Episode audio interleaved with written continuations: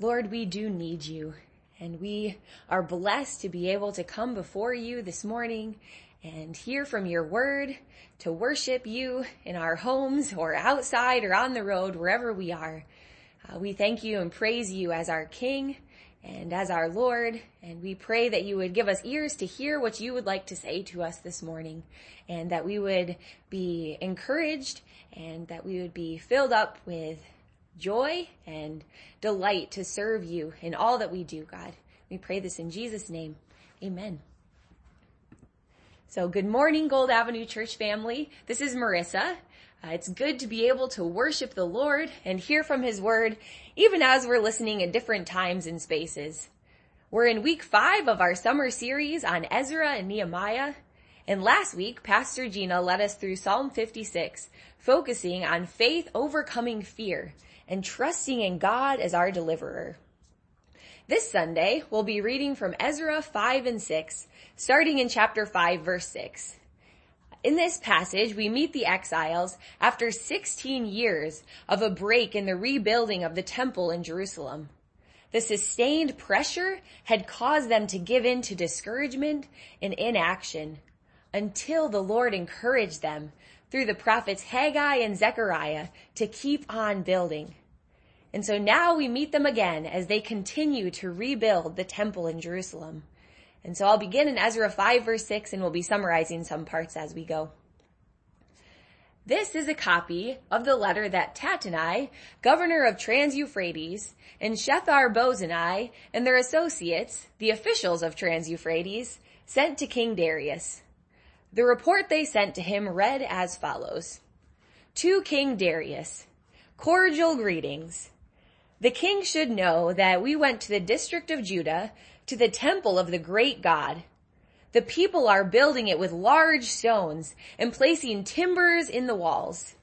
The work is being carried on with diligence and is making rapid progress under their direction.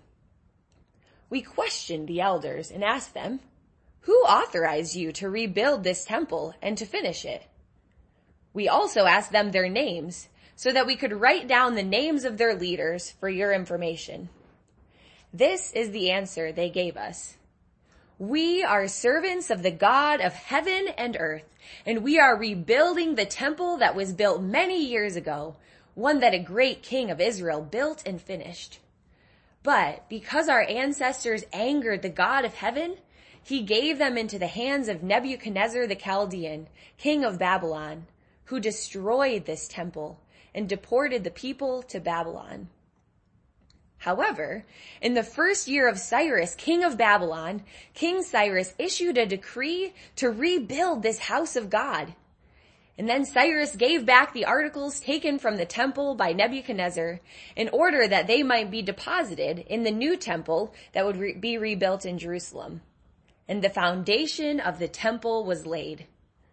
From that day to the present, it's been under construction, but is not yet finished. Now, if it pleases the king, let a search be made in the royal archives of Babylon to see if King Cyrus did in fact issue a decree to rebuild this house of God in Jerusalem. Then let the king send us his decision on this matter. King Darius then issued an order and they searched the archives stored in the treasury at Babylon. A scroll was found in the citadel of Ecbatana in the province of Media, and this was written on it. Memorandum. In the first year of King Cyrus, the king issued a decree concerning the temple of God in Jerusalem. Let the temple be rebuilt as a place to present sacrifices and let its foundations be laid.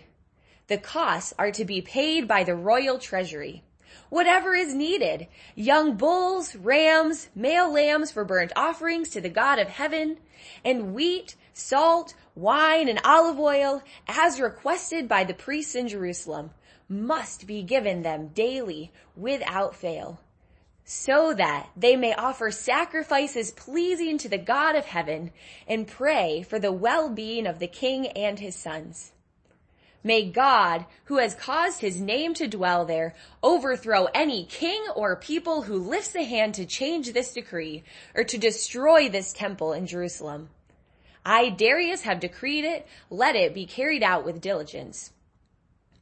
Then, because of the decree King Darius had sent, Tattenai, governor of Trans-Euphrates, and Shethar-Bozenai and their associates carried it out with diligence.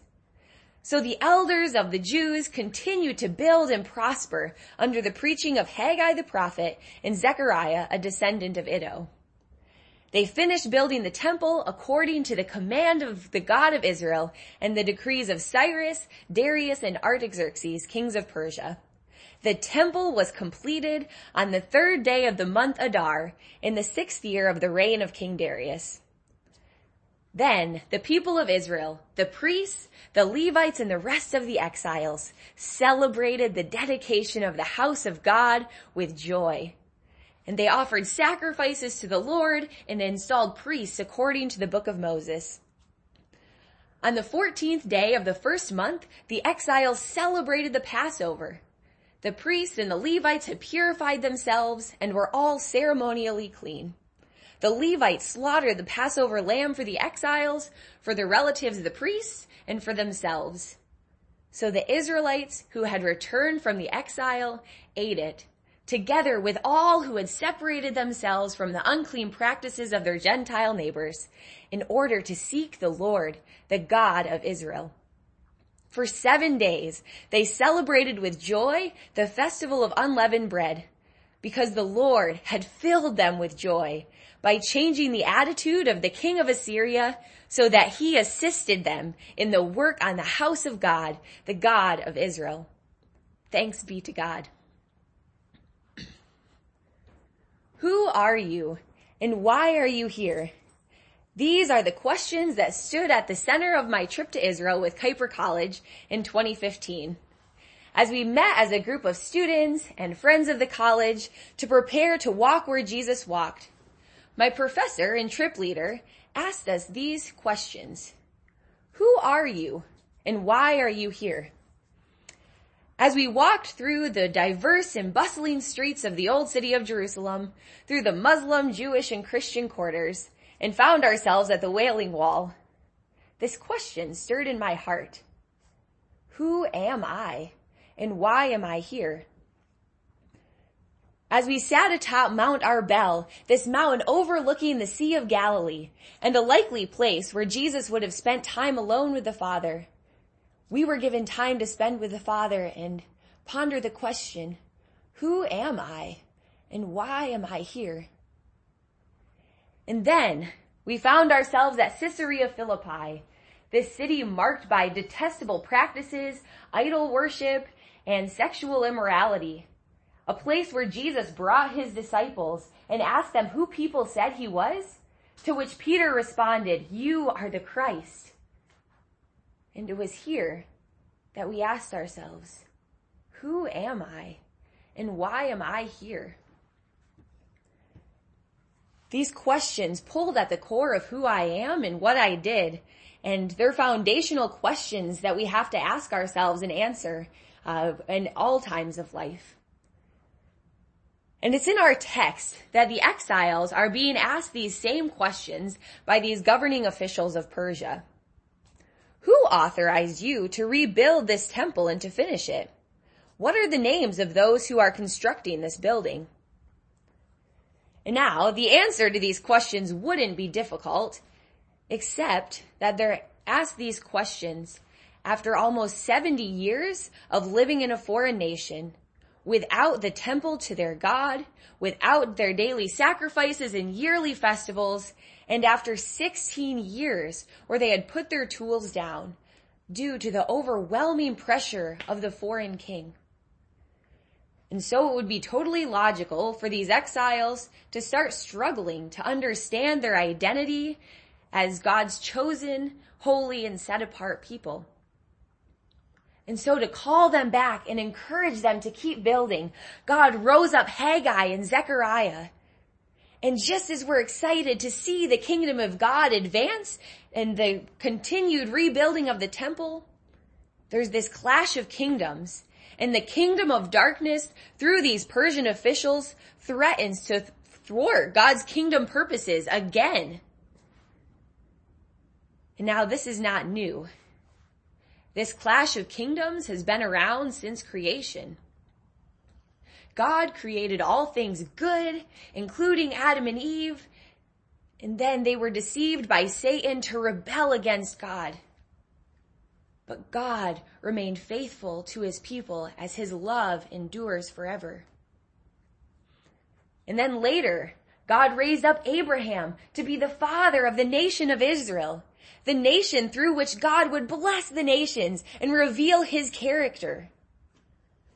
But God's people were tempted into worshiping other gods, into doubting God's goodness, His provision, and His promises. So therefore God raises up prophets, priests, and kings to call His people back. But they continue to rebel. And finally, the city of Jerusalem and the temple are destroyed, and God's people are sent into exile, wondering who they are and if God would bring them back again. And then finally, after almost 70 years, they're ordered to rebuild the temple by Cyrus, a foreign king. However, Artaxerxes halts their work. But God raises up this prophetic encouragement. And then, in our text, the kingdom of darkness, which always opposes God's work, works through these Persian officials to, to question the identity of God's people and their calling by saying, who authorized you to rebuild this temple and to finish it? What are the names of those who are constructing this building? And so here they are yet again facing this opposition and they're thinking about putting their tools down. I imagine the exiles would have felt worn out almost to the point of hopelessness. They had obeyed God by returning from the exile and had started to rebuild. They were trying to be his people. They'd repented. And yet they still faced opposition. I imagine the cries of their hearts and their prayers would have been, God, why do we keep getting opposed? We're trying to be your people.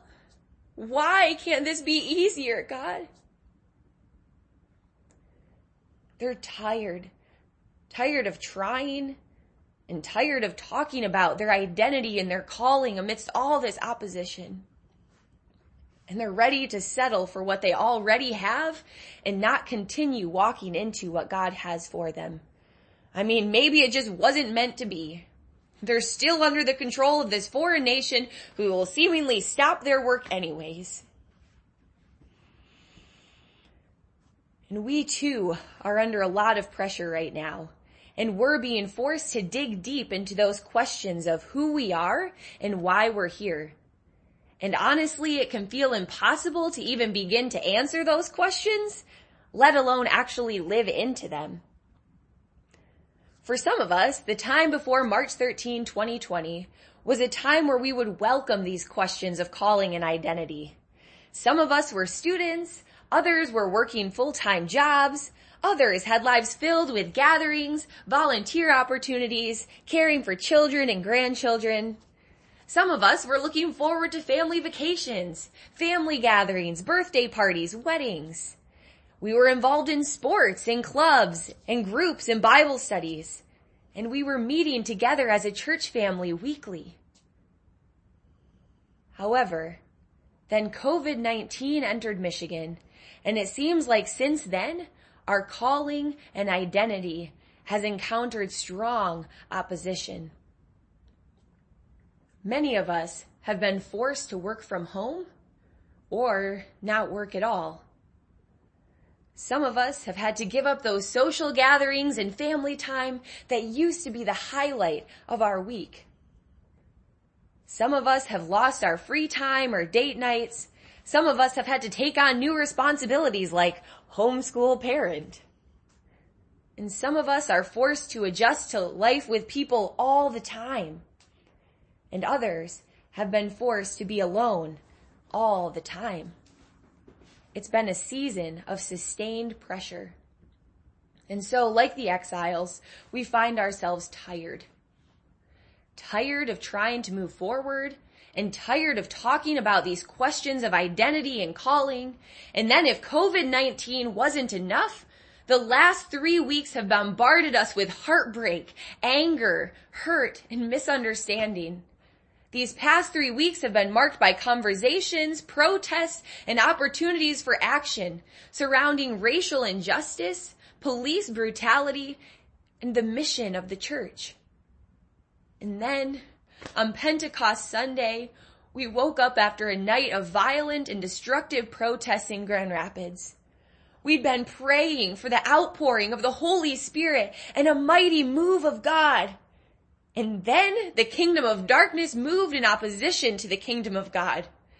And we find ourselves questioning again who we are and what we're called to do. We're confused by what it means to be a Christian and what it means to be the church in a time like this. We're facing these questions like, am I privileged? Do I have negative racial prejudice? What am I called to do in the midst of this? Maybe I should say something, or is it better to just remain silent? And honestly, it's exhausting. And at the end of the day, some of us are feeling like we don't know who we are and we don't know what we're called to do. It seems like just when we're encouraged to do the work that God has called us to, opposition comes right on its heels and we're left not knowing any of this. And the exiles find themselves in this similar place. After being encouraged by the prophets to keep out what God has called them to do and gearing up to rebuild after 16 years, opposition comes. Who authorized you to rebuild this temple and to finish it? What are the names of those who are constructing this building? While we might expect them to cave to the pressure once again and write this letter of surrender and defeat, that isn't the case. The kingdom of God advanced through the words of Haggai. Be strong and work for God is with you. This truth of who they are and whose they are has sunk deep into their hearts. And here we see the kingdom of God advance as they declare to this foreign king in their letter that the God of heaven and earth was their God he was the one who authorized them to rebuild this temple, and he even used Cyrus, a foreign king, to decree that they could rebuild his temple. And then we wait, and we hold our breath, awaiting Darius's reply. He's the new king. He could have overthrown the ruling of Cyrus, or could have lied about the decree, prime opportunity for opposition. And yet God moves in an astounding way. He changes the heart of King Darius, the most powerful nation at that time. He was king of Persia and he causes him to fall in step with Cyrus's decree by blessing the rebuilding of the temple of God. And not only this, but Darius chooses to provide for all the needs of the exiles. Friends, God changed the heart of King Darius, completely thwarting the enemy's opportunity for opposition. The principalities of the kingdom of darkness were humiliated, as not only did Darius just allow the exiles to rebuild, but he blessed their work and provided for all of their needs so that they would serve the one true king. Friends, our God is victorious. This is who he is, and it's affirmed in scripture. We read in Proverbs 21, in the Lord's hand, the king's heart is a stream of water that he channels toward all who please him. And again, we read in Psalm 76, he breaks the spirit of rulers. He is feared by the kings of the earth. Amen. God is king and his kingdom is victorious. His will will be done and his kingdom will come because what he initiates, he sees to completion. And it's in identifying themselves as servants of the God of heaven and earth and living into his good plans and purposes that they find victory. The temple is completed and they are filled with joy. And this joyous celebration leads them to offer sacrifices for their sins according to the law of Moses, to purify themselves and to celebrate these, the feast of Passover and festival of unleavened bread as they submit themselves to their God and place their faith, confidence, and identity in Him.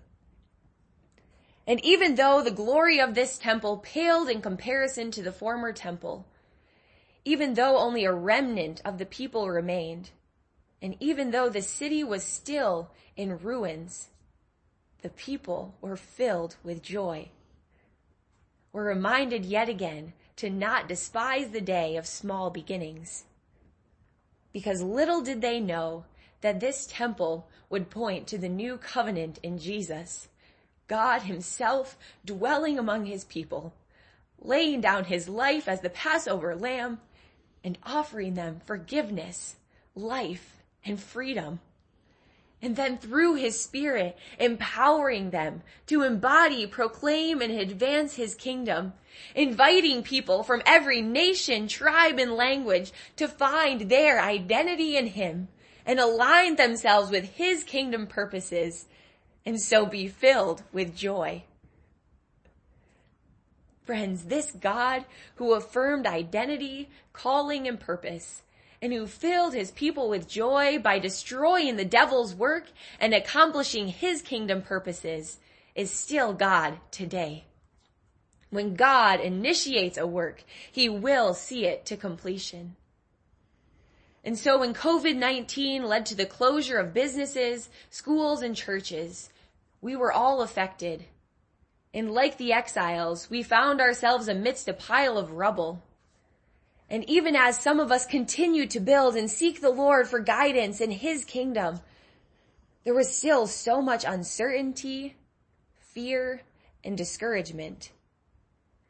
And now within the past few weeks, we've yet again found ourselves surrounded by a pile of rubble.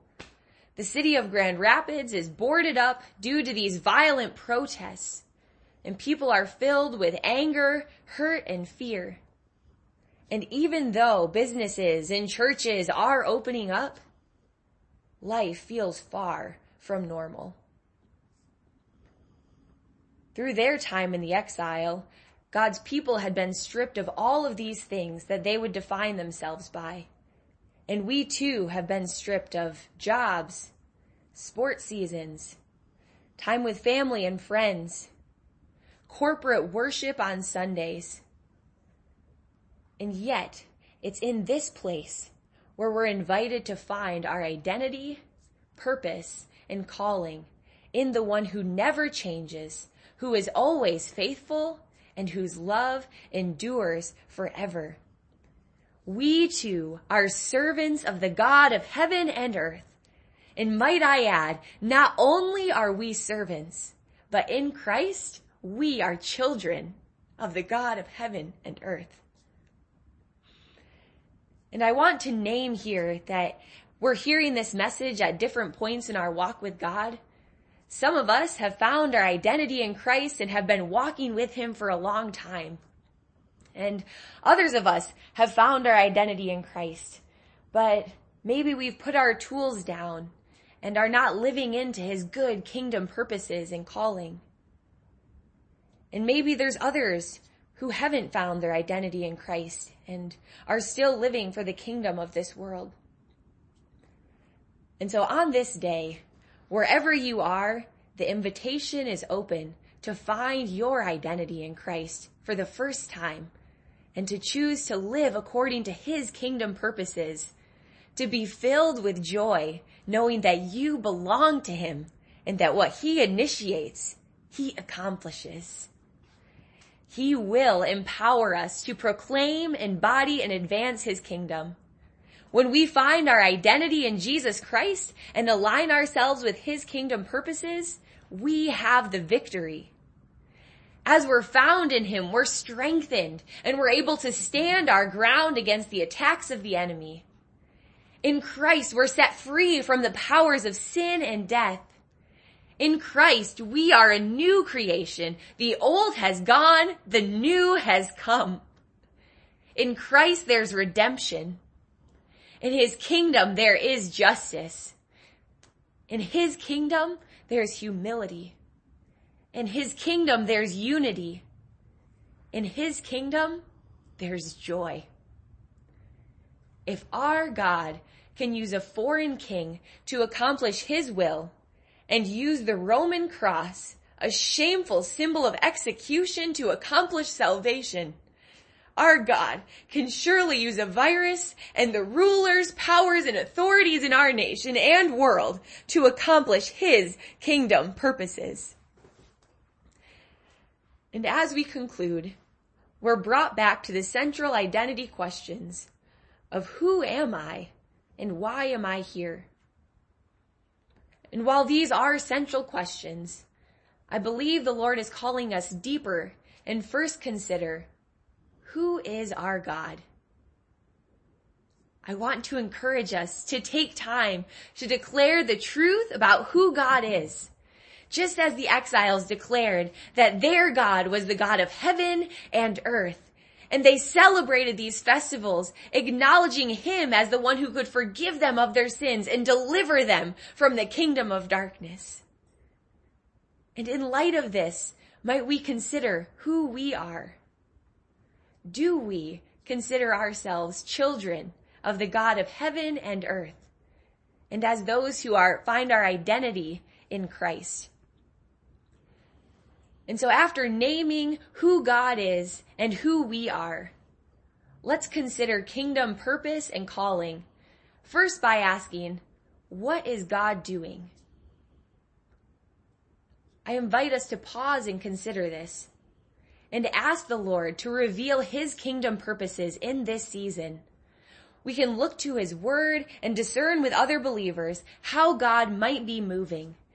Just as he was calling the exiles to rebuild the temple, what might God be calling us to rebuild?